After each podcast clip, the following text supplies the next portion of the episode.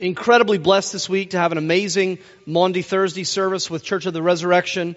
We had a, a, a Good Friday service here um, where we reflected on the meaning of the cross. Last night, some of us were out until the early hours of the morning celebrating the Easter Vigil, a great tradition in the church and in our church. And it all culminates here. Uh, the celebration at Easter Sunday, the high point of the Christian year. And uh, so what a blessing to be together. I want to take a few minutes now as we open the Word to look at a man named Thomas.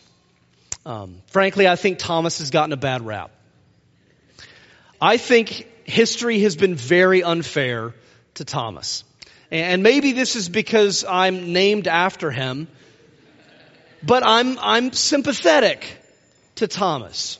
Of all that Thomas was and all that Thomas did, history has immortalized him as the doubting Thomas, which is always said with a kind of negative connotation.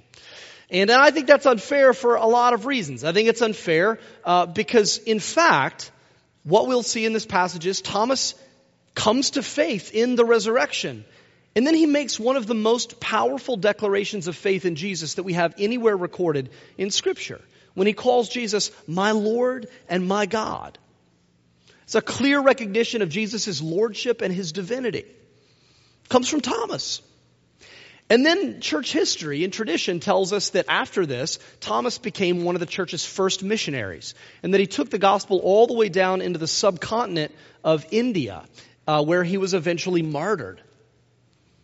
So I'm not sure that it's fair to just call him a doubting Thomas. You know, I'm kind of sympathetic. Maybe it's the name thing, uh, or, or maybe it's the fact that I've also always struggled with doubt. And so what I want to do now is to vindicate Thomas. And, and I want to do that by vindicating doubt. Because I think, like Thomas, doubt has gotten a bad rap in church history. And so hopefully we're going to change that by looking at John chapter 20, verses 19 to 31. We're going to see three things about doubt. Doubt is inevitable. It's unavoidable. It's inevitable. Two, doubt can be valuable. Uh, and then three, knowing those two things, how do we deal with doubt? What role can it play in the life of a believing person?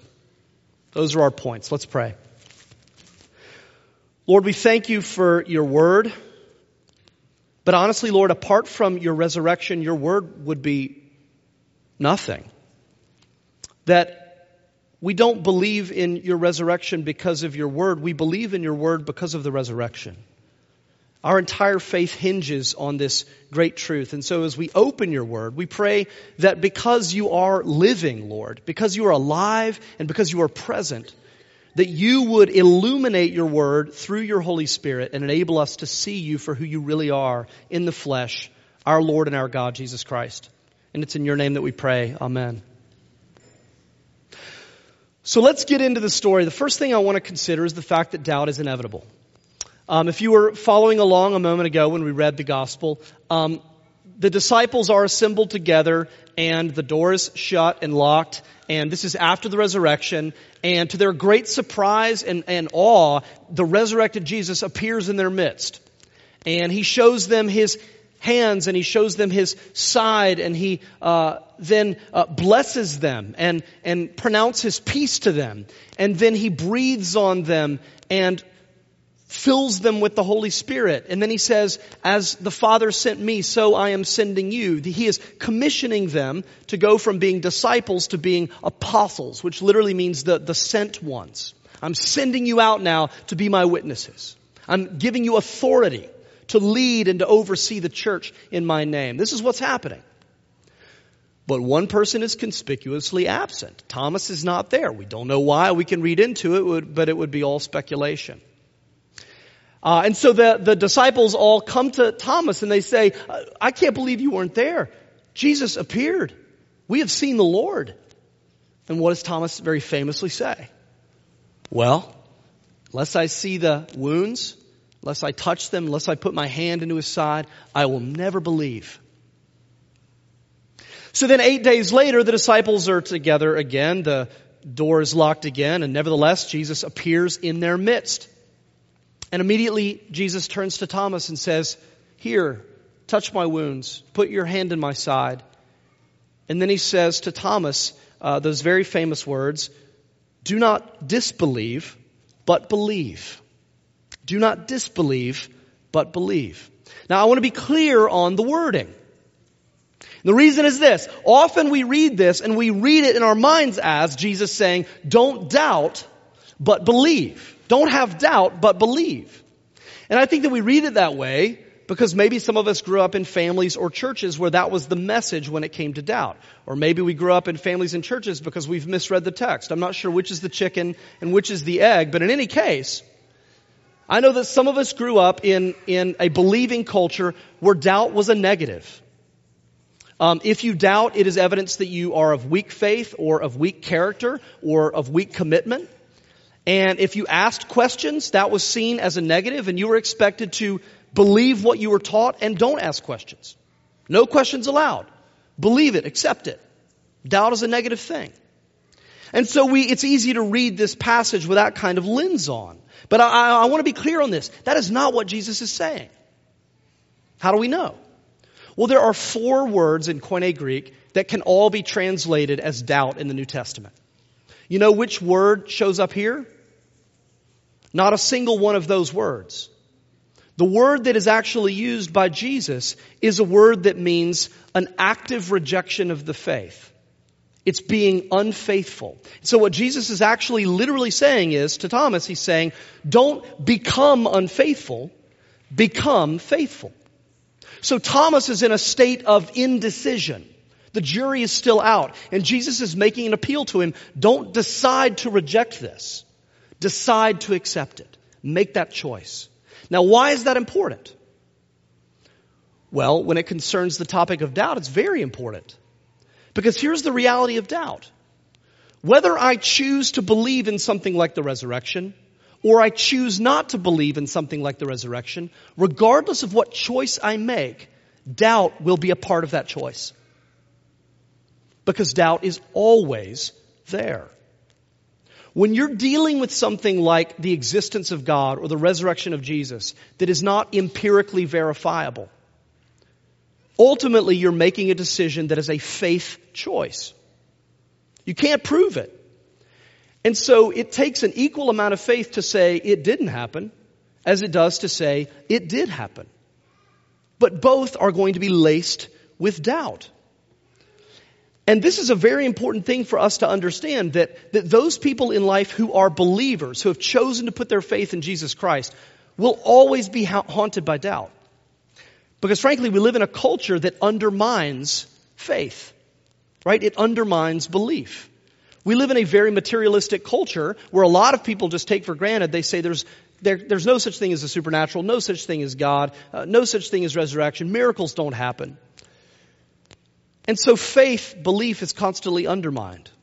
But here's the thing that we don't often think about. And maybe some of you are here and, and you wouldn't consider yourself to be a believer, and, and you can see whether or not this is true of you.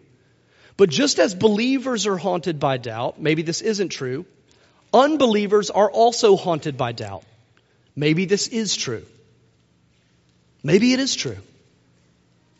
Maybe, just maybe, just maybe, there is a God. Maybe, just maybe, I was created for a purpose. Maybe, just maybe, there's a being out there who loves me. And that possibility is terrifying to some people. Maybe I've rejected a God who actually desires a relationship with me, who actually has an opinion about the choices that I make right? I, love the quote from Thomas Nagel, who's an atheist philosopher at NYU, who writes about being haunted by belief. He says, I want atheism to be true and am made uneasy by the fact that some of the most intelligent and well-informed people I know are religious believers. Right? She says, I, I, want, I want there to be no God, but then I look around and these are these people that I respect who are thoughtful and well read and they believe. And what if it's true? Right? So either way you go, doubt is going to be a part of it. Choose to believe, choose not to believe, you're going to doubt either way. Which leads to the second point. Doubt is not only inevitable, but doubt can be very, very valuable. Very valuable. Now, before we talk about how doubt can be valuable, we need to differentiate because there are different kinds of doubt, right? Different kinds of doubt. For instance, We live in a culture, the prevailing culture in DC, um, would consider uh, cynicism to be a kind of fashionable characteristic. You know, if you are a cynic, if you're the kind of person who always sees through things, you're always punching holes in things, you're always deconstructing things, you're, you're never believing anything, you're always questioning everything, that is seen as a form of intellectual sophistication. But in many cases, it's a shortcut to the appearance of intellectual sophistication because it's not necessarily based on an enormous amount of thought, reading, research, things like that. We do it because we want other people to think that we're intelligent and not naive. And so in our culture, it is very prized to be, uh, to come across as cynical. So you see, it's interesting. Some people live in religious communities where doubt, any shred of doubt is seen as a bad thing. Other people live in very cynical communities where, where anything but doubt is seen as a very negative thing. Right? But that isn't true doubt. That's just the, the, the trying to appear intellectually sophisticated. Um, you know, doubt makes me seem intelligent. Uh, there's also a, a, kind of doubt that is not very valuable, um, where, where doubt is, is, used as a form of moral license. Um, the atheist Aldous Huxley, in his book Ends and Means, famously says this. He says, I had motives for not wanting the world to have a meaning, and consequently assumed that it had none.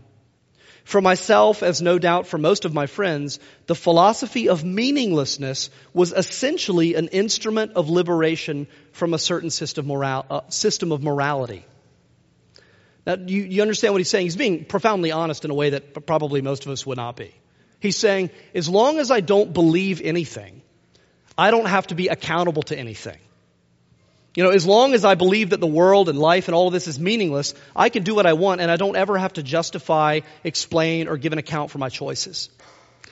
And so it's doubt as a means to the end of total moral license, living a, an unaccountable life. And I would strongly suggest that's not a very helpful form of doubt. It's not really an honest form of doubt.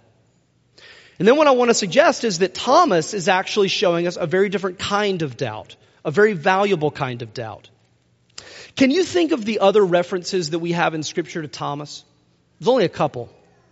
We don't know much. You know, you kind of try to build a, a kind of profile of somebody biblically, and, and you just kind of pull, you have to pull in whatever you can from what we know. We don't have a lot on Thomas, so most of it is speculation. There's only two other references to anything that Thomas says. You know what one of them is, though? It's earlier in John's Gospel. Jesus is talking about the fact that he is going to go to Jerusalem and will likely die there. And Thomas is the one who speaks up and says, Well, I'm going to go with you. And even if that means that I die, I'm going. So what you see in Thomas is this, he's not this aloof, distant skeptic, kind of jury's still out on what does he think about Jesus. Thomas is a man who said, if you're going to Jerusalem and if you're going to die, then I'm going to be right there with you, even if it means that I die. And what we see in Thomas is this man who's profoundly devoted to Jesus, willing to put his life on the line to continue to follow Jesus, regardless of what it means. So if that is true of Thomas, then how do you imagine the cross impacted him? Right? All of the hopes and the dreams that they had pinned on Jesus.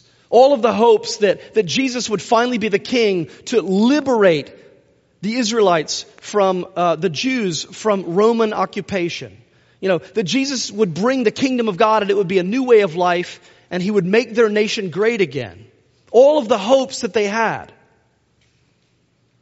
And then all of that dashed in an instant. One minute they're sitting there sharing a Passover meal together. The next minute Jesus is being arrested and dragged away and tortured and executed. Can you imagine the disillusionment that set in?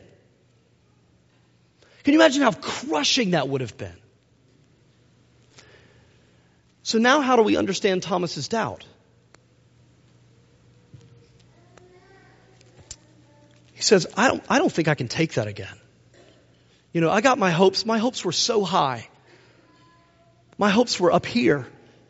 And, and then seeing him executed on the cross, that nearly killed me. I think that's why he wasn't there the first time. I think Thomas just, you know, I, and this is just my speculation. I imagine that after that, he, Thomas just probably said, I need, I need some time alone.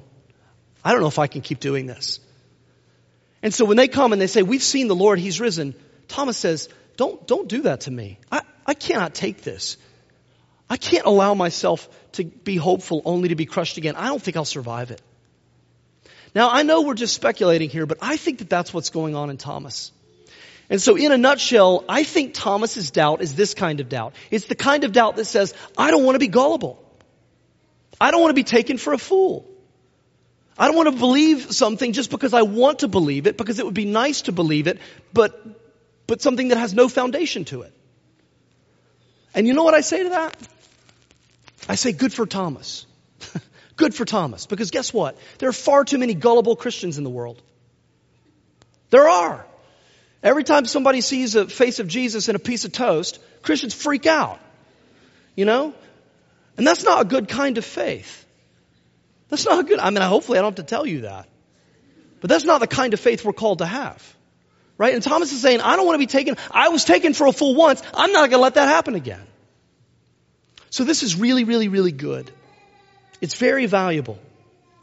And, and I would go so far as to say doubt is not only valuable, it is essential for people who want to grow in their faith. That doubt is essential. There is a, um, there's a, a man, uh, he passed away a few years ago, but his name is Dr. James Fowler. And he was at Emory University, and he studies an interesting field. He studies theology and human development. And so if any teachers in the room or anybody familiar with developmental theories like, you know, Erikson or Kohlberg or Piaget, these sort of developmental stage theories of moral and cognitive development. Well, Fowler came along and he said, I want to develop a stage theory of faith, of the developmental stages of faith. And I don't agree with everything Fowler says about faith, certainly not. But there's one point that he makes in his theory that I think is extremely important for us to, to, to meditate on. He says that most people, you know, kids in the room, uh, are, are kind of on track for this, that if you grow up in a believing home, that most people by the time they reach early to middle adolescence are in what he calls stage three faith.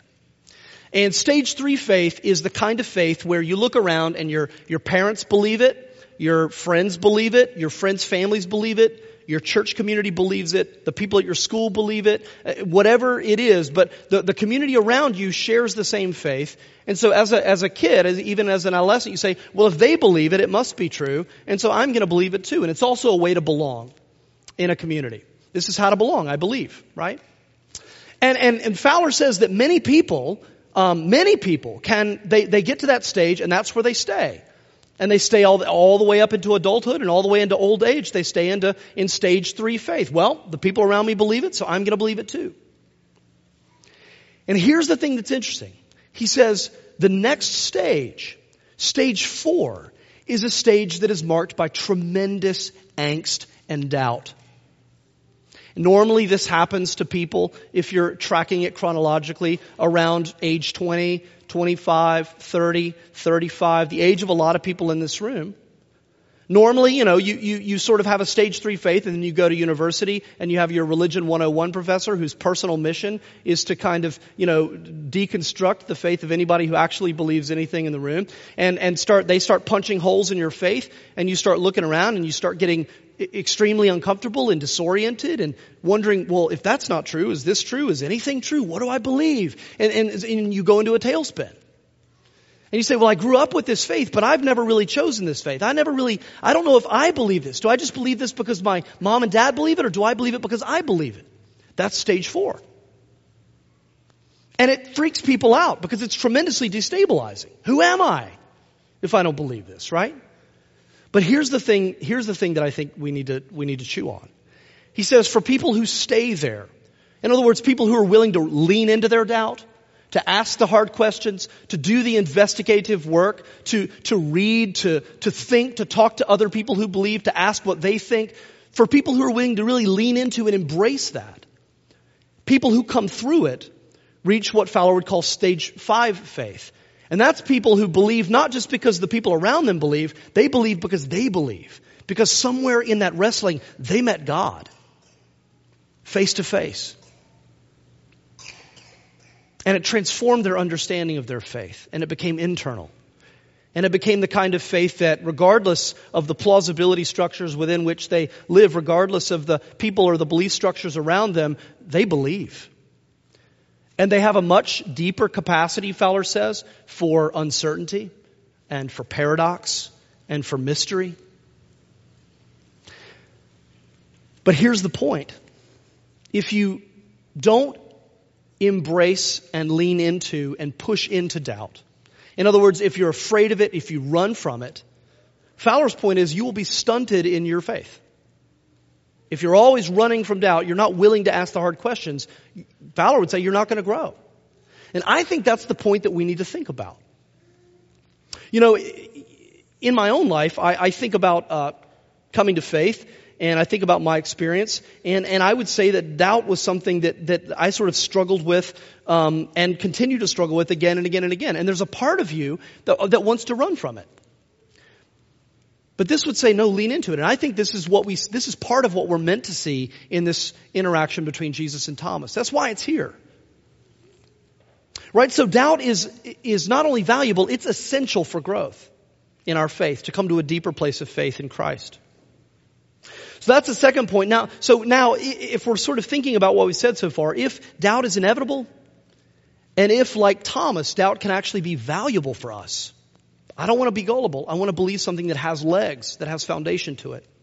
Then how, how, what does that look like? How do we use doubt? How do we deal with doubt in our lives? And, and I'll make three quick suggestions from the text. The first thing I want, I want us to see is this.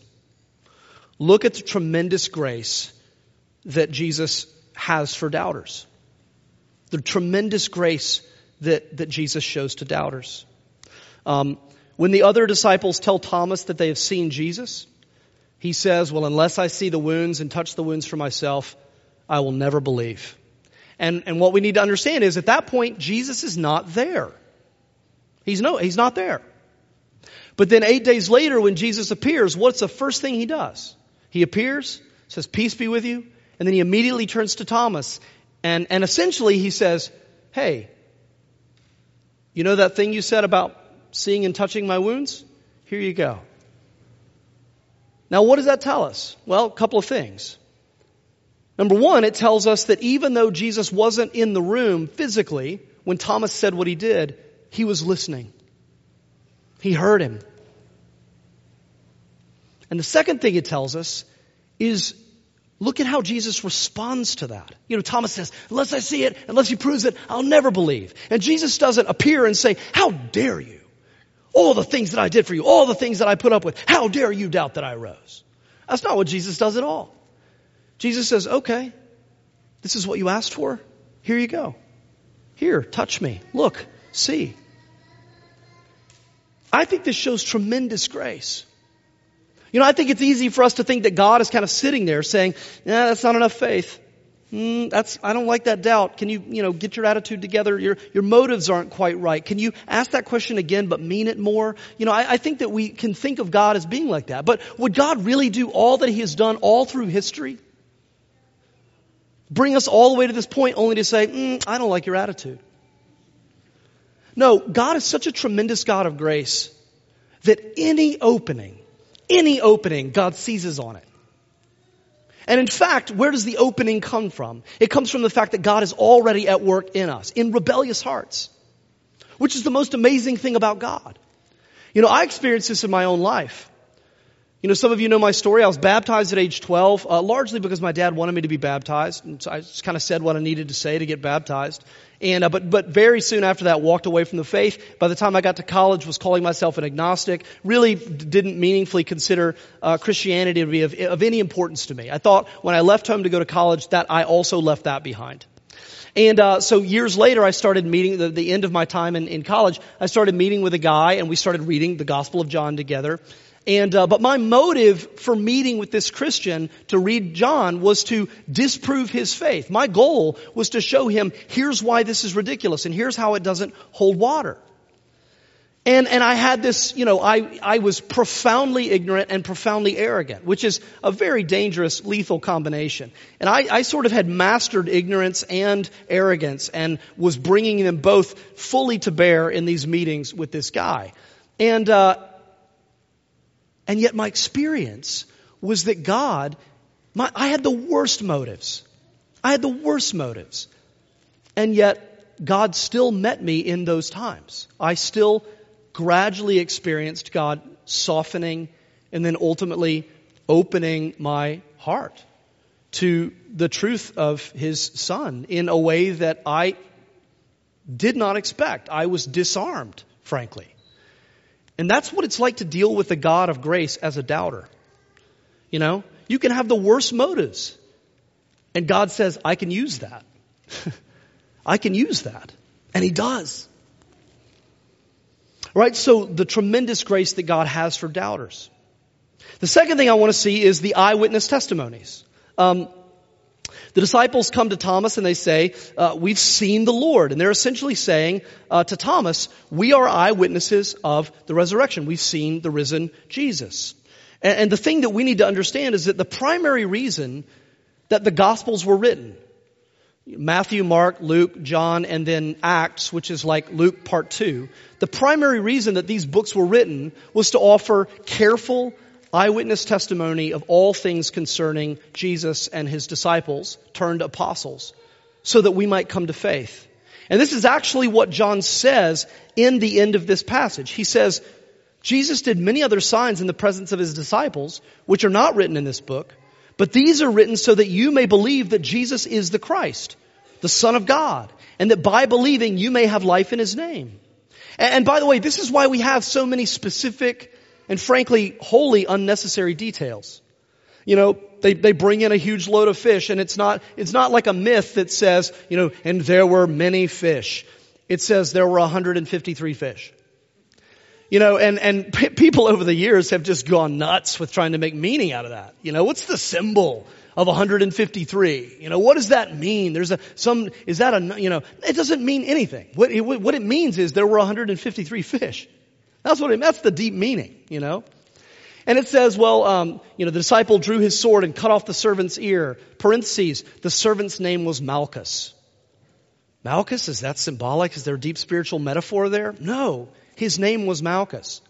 And what it's saying is, um, if you want to hear more about this, go into Jerusalem and ask about the servant named Malchus, um, who works with the temple guard, and uh, and ask ask, and he'll tell you. Right? These are meant to be like um, footnotes. You know, if you want to look more into this story, his name was Cleopas. His name was Malchus. Go ask him. And, you know, 30, 40 years ago, you know, you ask people and they would say, oh, well, the scholarship clearly shows that the gospel accounts were all written centuries after all of this happened. Uh, you know, Jesus died and then in the centuries that followed, all of these myths and legends were raised up about Jesus and they got written down. And, the, you know, the Christians did this in order to justify their movement and to gain power and influence and all of this stuff. Well, since that time, the most recent body of work, and you know, there's a, there's a, there's a very sizable body of, of scholarship now that says actually no. We, we actually have a lot of evidence to suggest that the Gospels were written within the lifetime, within the first uh, century, and uh, within the lifetime of the people who are in these accounts. Um, and that the reason that we have all of these specific details is because these are uh, being these accounts are being written by people who know that they're writing about people who are still alive. That they're not written in the form of myth, that they're not written in the form of legend, that they're written in very specific ways by people who it, it's obvious are wanting their audience to do their homework. Um, and so when we have this body, this eyewitness testimony, um, uh, uh, you know, we, we can sort of look at this and say, well, you know, well, this is nice, but uh, I kind of wish that Jesus would do what he did to Thomas. I kind of wish that you know, I could have this and that Jesus would appear and I could see the wounds and then I could have both, you know. And I think what we need to understand is what we said at the beginning, Jesus appears to his disciples for a specific reason. He's commissioning them to be apostles. He breathes on them, gives them the Holy Spirit, says, I'm giving you authority. I'm going to send you as I was once sent. This is the language of apostleship. And his intention is that Thomas be an apostle, which he became an apostle. The primary criteria for an apostle you have to have seen Jesus with your own eyes. That's what makes you an apostle. You have to have seen Jesus. Uh, and so he wants Thomas to be an apostle, and so he appears to him. But then Jesus and then John, they make it very clear. Jesus says, Oh, you believe because you've seen me? Well, blessed are those who believe and yet have not seen. And then John goes on to say, yeah, that's why I wrote this book. That God's intention is that faith be transmitted through eyewitnesses from one generation to the next to the next through the power of the Holy Spirit. And so I would encourage those of you who, for, for whom doubt is a real issue, read the eyewitness accounts, read the carefully recorded details. Uh, begin to look into and investigate the research surrounding the, the authorship of the Gospels and why they are reliable and trustworthy, that they're intended to do exactly what Jesus is saying, to enable people like us to believe even if we haven't seen. So we have the eyewitness testimonies. And then lastly, thirdly, Jesus has tremendous grace for doubters. We have the eyewitness testimonies. And then third thing that gives hope to doubters, look at the wounds. Look at the wounds. You know, big question. Why, if you're Jesus and you go through this horrible torture and death, and then you're raised in your perfected, glorified, eternal body that will never fade or perish, why still have the wounds? You know, if you're Jesus, do you want to constantly be reminded of that awful day? You know, why have the wounds? What's the point of the wounds in the resurrected Jesus? Well, I think if the eyewitness testimonies offer head evidence, the wounds are meant to offer heart evidence. They're meant to offer heart evidence. I think Jesus doesn't just want to convince Thomas that the resurrection happened, I think he wants to convince Thomas what it means. What does the resurrection actually mean? What does it tell us about God? And see, Christian faith isn't just about believing in this abstract idea of resurrection. Well, I think it's scientifically possible. It's about believing that, that there is a God out there who made us, who loves us so tremendously much that he was willing to die in order to make relationship with us possible. It's meant to convince us of the love of God as expressed in the death and resurrection of Jesus. The wounds are meant to convince us of God's love.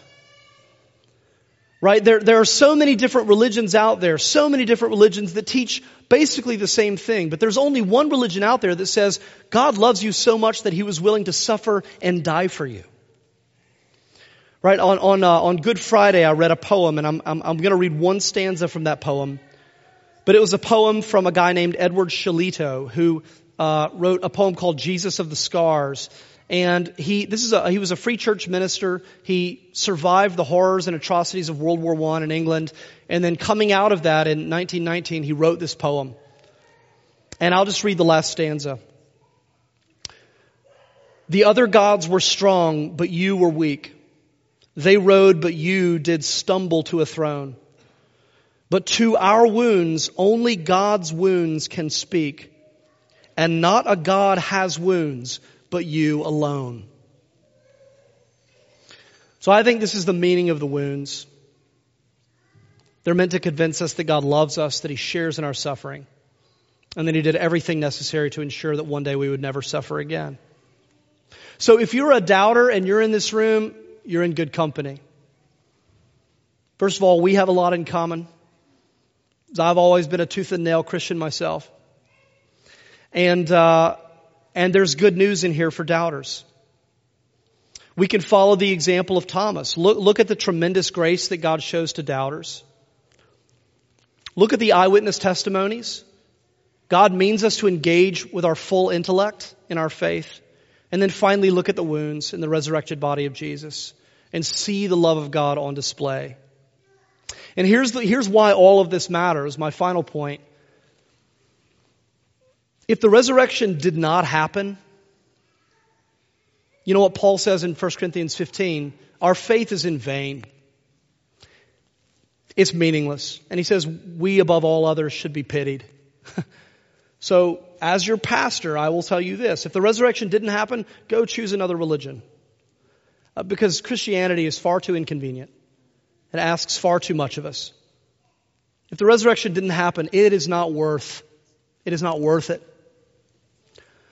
But, if like Thomas and me and many people in this room, if you believe that it did happen, if the resurrection is true, then Jesus is worth everything. then we should be willing to give him everything. The one option that is not left open to us is to see him as a, as a benign advice giver, a happy, nice, good example to follow. It has to be all or none. That's how central the resurrection is. And so if, if the resurrection is true, I, I encourage you and I invite you to exclaim as the doubting Thomas once did, my Lord and my God. Let's pray.